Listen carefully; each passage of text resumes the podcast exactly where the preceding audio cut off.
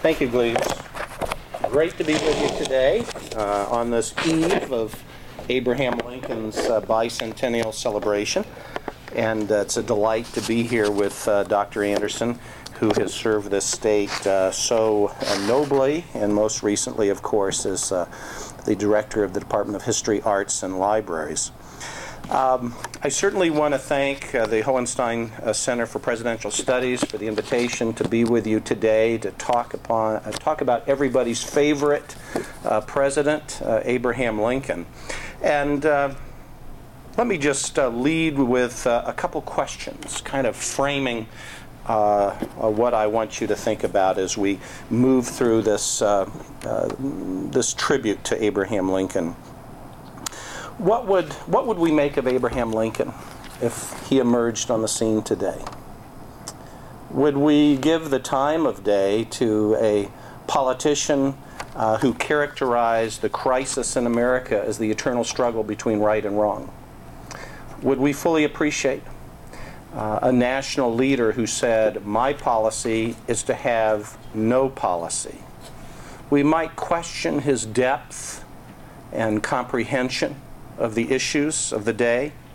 But these were the words spoken by Abraham Lincoln, and I want you to think in the context of his day whether those words uh, were appropriate. I'm, I'm, going to just share some personal thoughts, and I, if you have questions, I understand this is kind of a freestyle. You can stop me, ask those questions. Uh, I don't mind being interrupted. I want to share a personal connection, uh, if you will, uh, with President Lincoln, and then close uh, with my own uh, tribute to our 16th president. It is important that we celebrate this bicentennial uh, commemoration.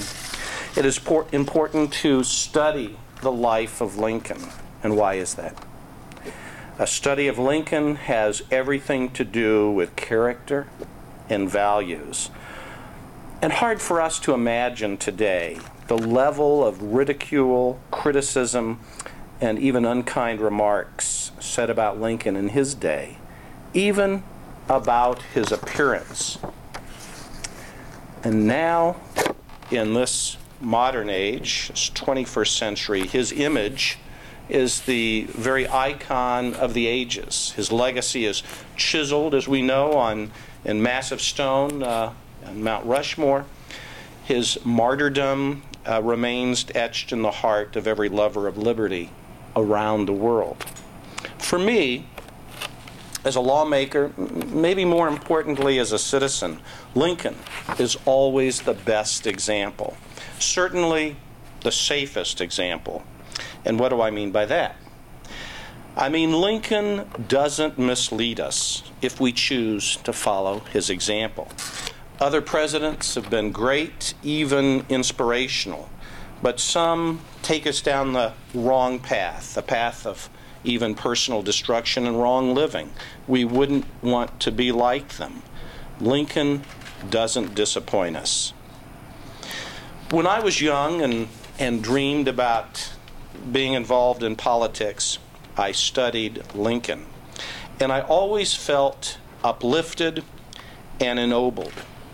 And in a way, we can all identify with Abraham Lincoln because we see in him the life struggles so common to all humanity.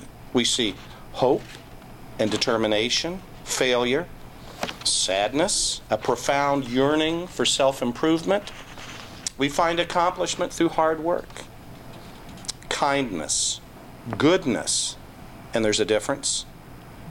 We find compassion, a growing trust in God, and an abiding hope in the promise of America. In Lincoln, we see a reflection of America, and it is good. We need to teach our children the example of Abraham Lincoln. Lincoln, true to his calling to save the Union, is a unifier even today.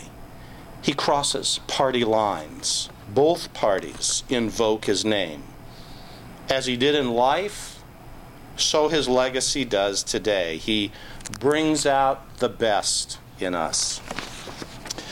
I'd like to share a small uh, personal connection with Abraham Lincoln, if you will allow me a personal story. And I discovered this association many years ago. I was asked, um, I think I was a city commissioner at the time. I was asked by the local Grange Club uh, to come and talk about Abraham Lincoln. And I thought to myself, is there anything new that could be said about Lincoln? Certainly not. We know it all. Uh, I was reminded, maybe uh, by a small voice inside, that, that suggested that I go back and read Jim Bishop's book, The Day Lincoln Was Shot. And I had this conversation with myself, and I said, No, I don't think so. I've already read that book. I know what's in there. There's nothing new in there. Uh, and again, I was prompted to read Jim Bishop's book, The Day Lincoln Was Shot. Now, mind you, this is not a book that historians today would necessarily suggest that you read if you're going to study the assassination of Abraham Lincoln. They might recommend Ed Steers' book, uh, Blood on the Moon, or Michael Kauffman's um, uh, The American Brutus, uh, two outstanding, more recent uh, books that uh, have uh, really contributed a lot to the research of the assassination of Abraham Lincoln. But at that time, this may have been 20, 30 some years ago, uh, Jim Bishop's book was still probably uh, regarded as uh, uh a good work. Uh, we do know that there are some inaccuracies uh, in that book now. But I, true to the prompt, I took the book off the shelf, my own shelf. I, I started reading it.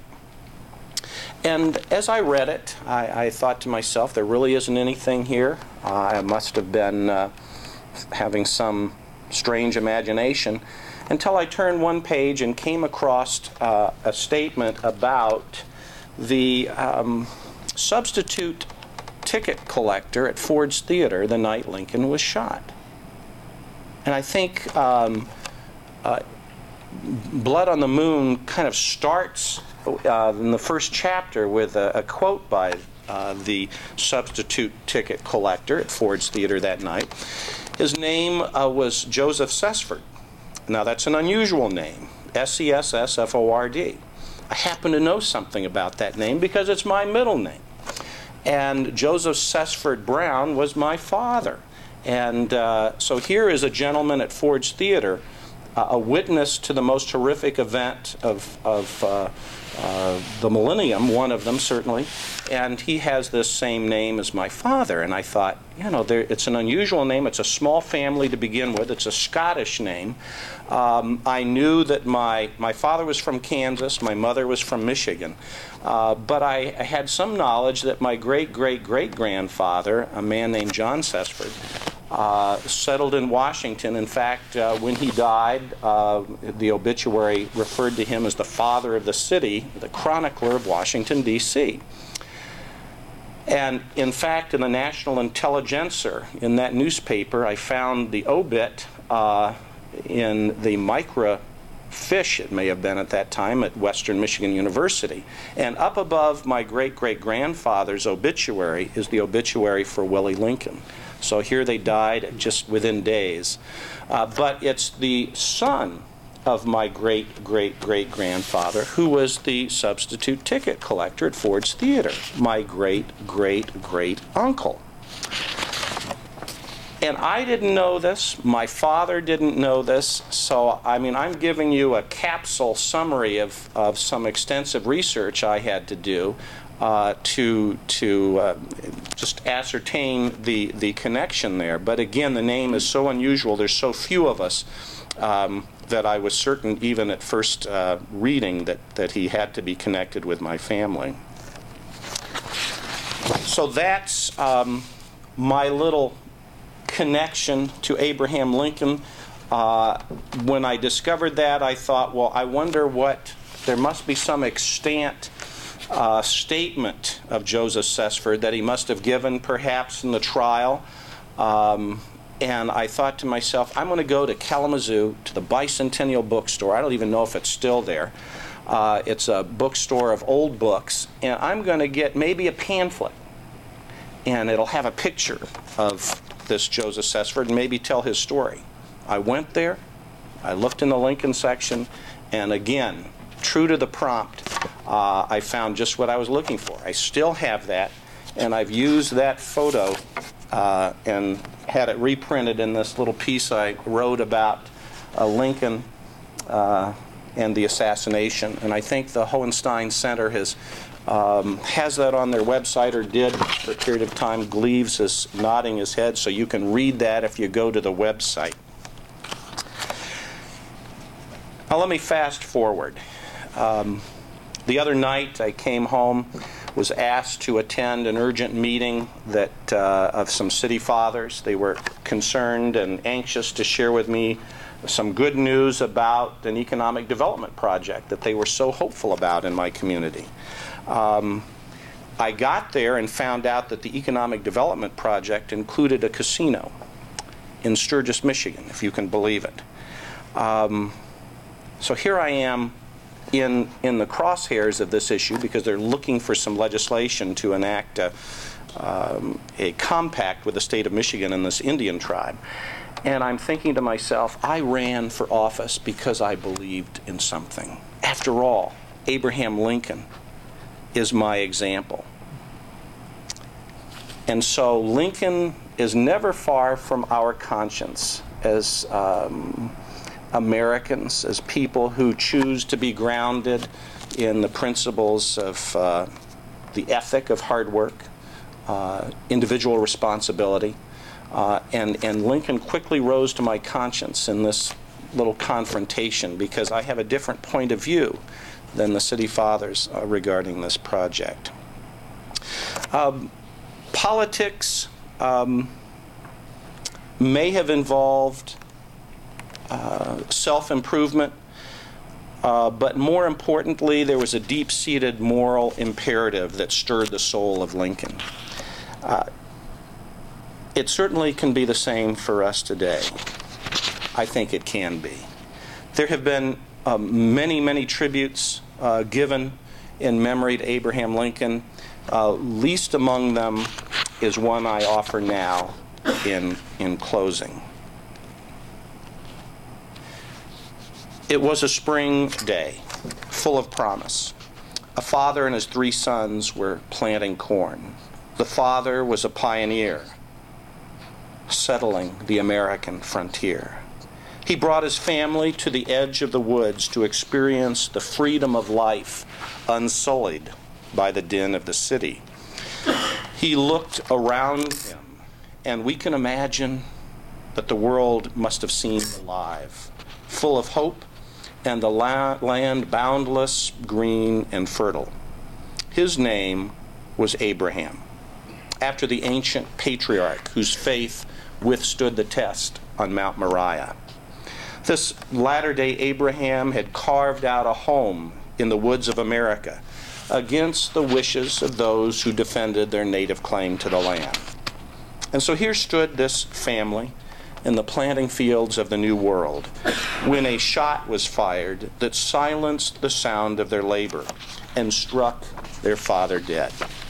The eldest son ran quickly to a nearby cabin and grabbed a, a rifle, while the youngest son knelt down beside his father. The frontier patriarch, Abraham Lincoln, lie dead on the ground. The older son set his gun sight on a silver pendant shining in the distance and fired a volley that killed his father's assassin just in time to save his young brother from the hands of unforgiving Indians. Is this story one we are familiar with? Abraham Lincoln being killed by the Indians? Anybody? I see some people shaking their heads. Perhaps not, but it is true. You see, the younger brother in this story later married a woman named Nancy Hanks. They had a son. They gave him the name of his grandfather, Abraham. Young Abraham grew up to be a prairie lawyer and a politician. He had a high pitched Kentucky twang, not the rich baritone of movie impersonators. And he walked flat footed, plopping one foot down and then another. He had a trick eye that kept its gaze apart from the other. And he laughed heartily at his own rough humor. He used his complete first name, not really fond of the shortened nickname that others called him. He certainly was a plain man, a tall, ungainly man. But when he spoke about democracy, the heart of America listened. In the State House in Illinois, he reached back 2,000 years to the sacred text of Scripture and spoke words relevant for his own day. A house divided against itself, he said, cannot stand. On the Illinois prairie, he challenged the political giant of that day, and in the piercing and impassioned tones of his voice, framed the argument as an eternal struggle between two principles right and wrong. To an unbridled Congress, he said, We cannot escape history. We will be remembered in spite of ourselves. And on the battlefield at Gettysburg, his words transformed an elegy of unspeakable loss into a buoyant hope in the true promise of America the promise that all are created equal. Abraham Lincoln belongs to all of America, not just one party. And here it is important to have perspective. It was not a conservative fiscal or monetary policy that brought Mr. Lincoln into the Republican fold, nor was it a cry for lower taxes that catapulted him onto the national scene. In fact, he strongly favored an activist government, building roads, bridges, and transportation networks. What brought Mr. Lincoln to the attention of his countrymen was a moral imperative. He believed that Almighty God had a claim on America and that morality had a claim on American politics. We should be thankful that such a man lived and that such a man came to maturity at the crossroads of our national history. Mr. Lincoln's public life was like his private life. He had integrity. Nothing less could save this country, and nothing less could endure the scrutiny of history. This evening, we honor the memory of Abraham Lincoln, and we are joined by countless others throughout the country in this wonderful bicentennial celebration, and indeed, probably, Dr. Anderson, around the world. And as we do so, let us honor him by honoring his dedication to the principle that right that right makes might. Let us honor this man Lincoln in spirit and truth and dedicate ourselves anew to the values he so nobly advanced and to the nation he so faithfully preserved. Let us then take increased devotion to that cause for which he gave the last full measure of devotion, that this nation, under God, shall have a new birth of freedom, and that government of the people, by the people, and for the people shall not perish from the earth.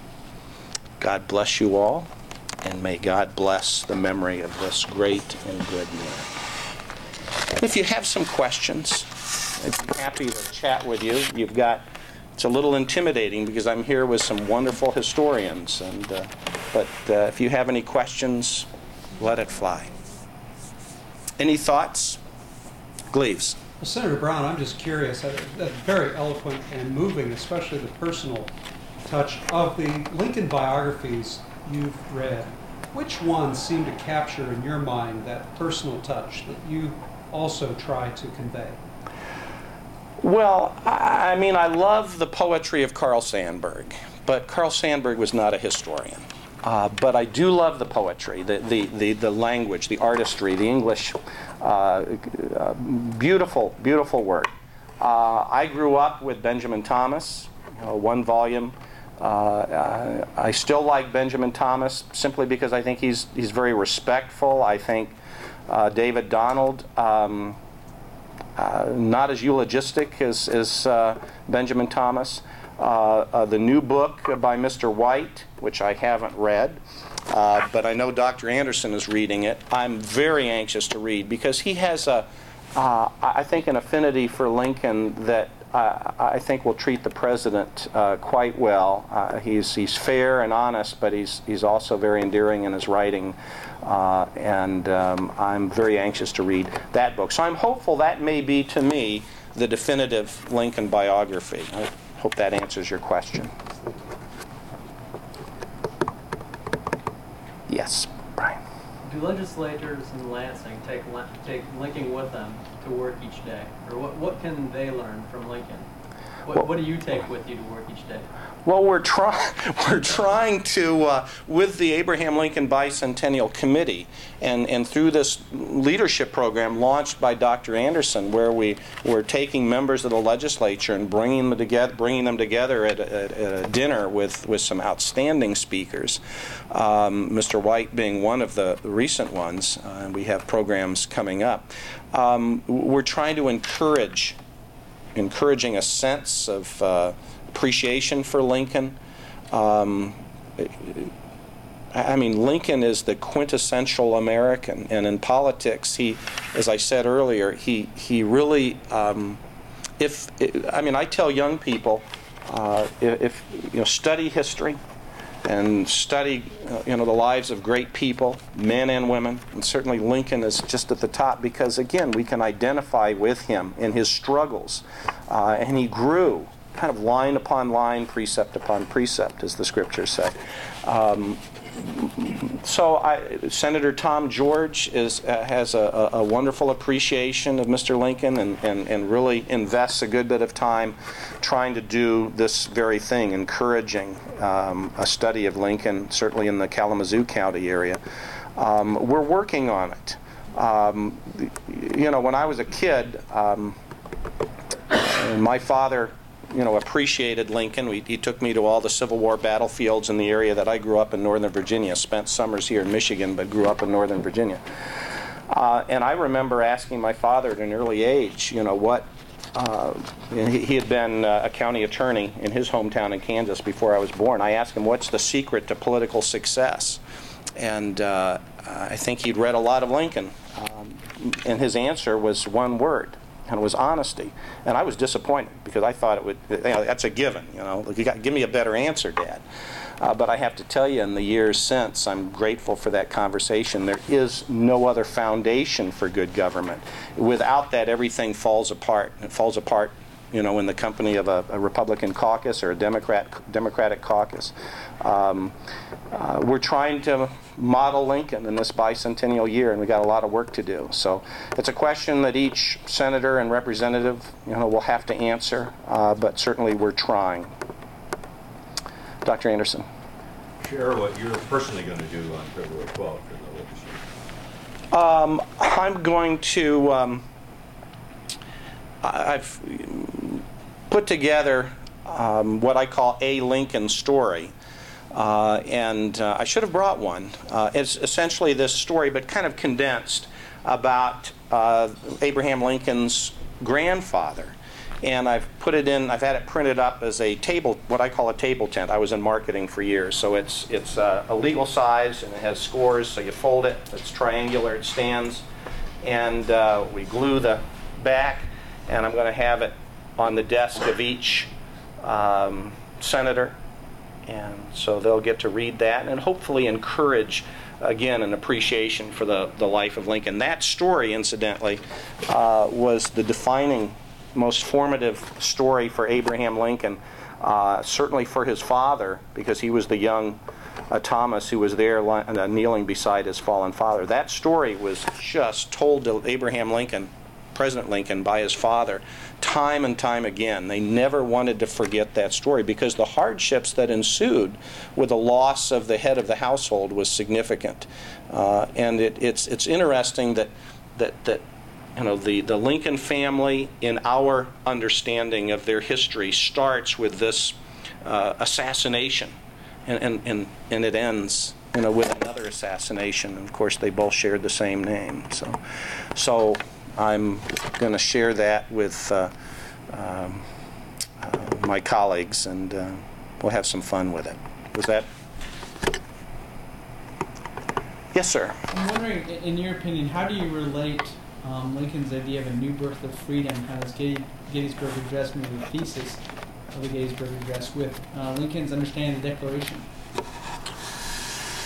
Well, of course, I'd encourage you to read that wonderful book by um, Garry Wills, A Lincoln at Gettysburg. Some people may uh, challenge him on this, but I, I think his, he is just the, the most masterful um, um, perspective of, of, of the Gettysburg Address in terms of the implications of what Lincoln was trying to say. And maybe, maybe he puts more into it than Lincoln could have ever imagined, but uh, I would encourage you to, you to read Garry Wills' book. I think it's titled Lincoln at Gettysburg. Um, and I'm going to try to answer your question. What, maybe I'm not sure what the question is. I'm wondering if there's a, a connection or a, a progression in his thinking, or, or, or Well, the Gettysburg Address Keep it. inspired by a basic understanding of the Declaration. Well, keep in mind the Declaration. We talked about that tragedy with his grandfather being the formative uh, story of his uh, childhood. The Declaration of Independence was the formative uh, political uh, mm, ideology, context of his politics, his love of America. It was grounded in the Declaration of Independence. He has that wonderful statement where he says he never had a, a political thought that didn't stem from that document. Uh, so it really kind of governed, I think, his thinking that, that God had given rights, that not a Congress, and that those rights, um, uh, you know, made us a special nation. Um, and, and so, yes, I think he was, you know, that, the, the, the spirit of the founders was alive and well in Abraham Lincoln. So he took that incredible tragedy, and I, I have a one of my great great grandfathers actually uh, was at in the Battle of Gettysburg, of course, on the Union side, and, uh, and in fact had a casualty from that. I, I know that because I'm a member of the Sons of the Union Veterans of the Civil War, and I had to document it before I could join. Um, but but he was so inspired by the founders. He thought it was something uncommon in the annals of world history. So so it's it's good that that he went back to something so basic uh, and gave it new life. Uh, and so yes, that was guiding his thoughts. I think throughout the the, the trial of the Civil War and, and gave such wonderful expression to it at Gettysburg. Yes, sir. I think it's a shame that Lincoln doesn't have any descendants that are still alive because he, you know, he did what he did for our country. Um, when people are looking for things to get at Lincoln to tear him down, they always say that he was a racist. When someone comes up to you and says that, how do you reply to it? How do you say, look, that, how how do you do it? Well, I, I, I think you have to be, you know, the word historiography is the study of the study of history. And, and we need to be very careful with Lincoln on, on this point as we study the history. Uh, he made statements certainly early in his political career that, that in the abstract kind of could be taken as, as uh, gee, that, that's nothing I'd say today. Um, I'm not sure that in the context of the time they were that terribly radical. Uh, but even those statements, he, he grew and evolved in his thinking, and especially in his um, encounter with Frederick Douglass and his incredible appreciation for the black soldiers who served in the Civil War. This changed his thinking. He grew, again, as I said, line upon line, precept upon precept. The same is true, I think, with his religious faith. Uh, it became something deeply profound, nothing on the shirt sleeve. Uh, and I think his, his understanding about the complexity of the race issue uh, and how it you know, has to be settled into the future uh, grew. So we can't we can't pigeonhole a statement that he made at one point in time and say that's reflective of of his mature expression. So my short answer to you, with a long explanation, is that no, I I wouldn't uh, characterize him in these very negative tones that some revisionist historians have, uh, because. Um, he, he was like all of us uh, uh, and, and subject to, to grow with new information and new understanding, new eyes. So, but you've got some wonderful historians here. They might, you know, chime in on this. Well, one thing I when he said, I never, in one of the Douglas debates, he said, I never once said that I wanted the slaves to move up here and all, but uh, Douglas used to bait them. He used to talk to those white landowning voters that if Lincoln wins, you're gonna have all these slaves coming up here to take your jobs and take your daughters. And you usually don't see that as a precept. Well, he was he was a politician, so he he wanted to make it clear that uh, he was totally against slavery. Um, but you know he may have been subject to some of the the uh, you know prejudice and misunderstanding of the day. But certainly he didn't want people to think that. Uh, uh, he was going to, you know, encourage intermarriage or something of that sort. But, but he, he, he profoundly uh, deplored uh, slavery, uh, the, you know, the, the institution in America. And uh, as he said, as I would not be a master, so I would not be a slave. You know, I- um, he, he was strong and bold in that regard. Um, and uh, we have to be so grateful that, that uh, he had a backbone. I say to my students, um, I don't have to love you, I want you to have your rights. And that I will sometimes make their own decisions on Lincoln in that way. Well, look at the, the full measure of the man, the complete history, uh, uh, and, and look at uh, Frederick Douglass's comments about Lincoln after he was shot. I mean, wonderful tribute. Uh, and here's a black man that came into the White House and, um, you know, face to face. So, what else are you thinking? Thinking you can be another Lincoln, huh? Well, I appreciate the invitation to be here. Encourage your study of this great man.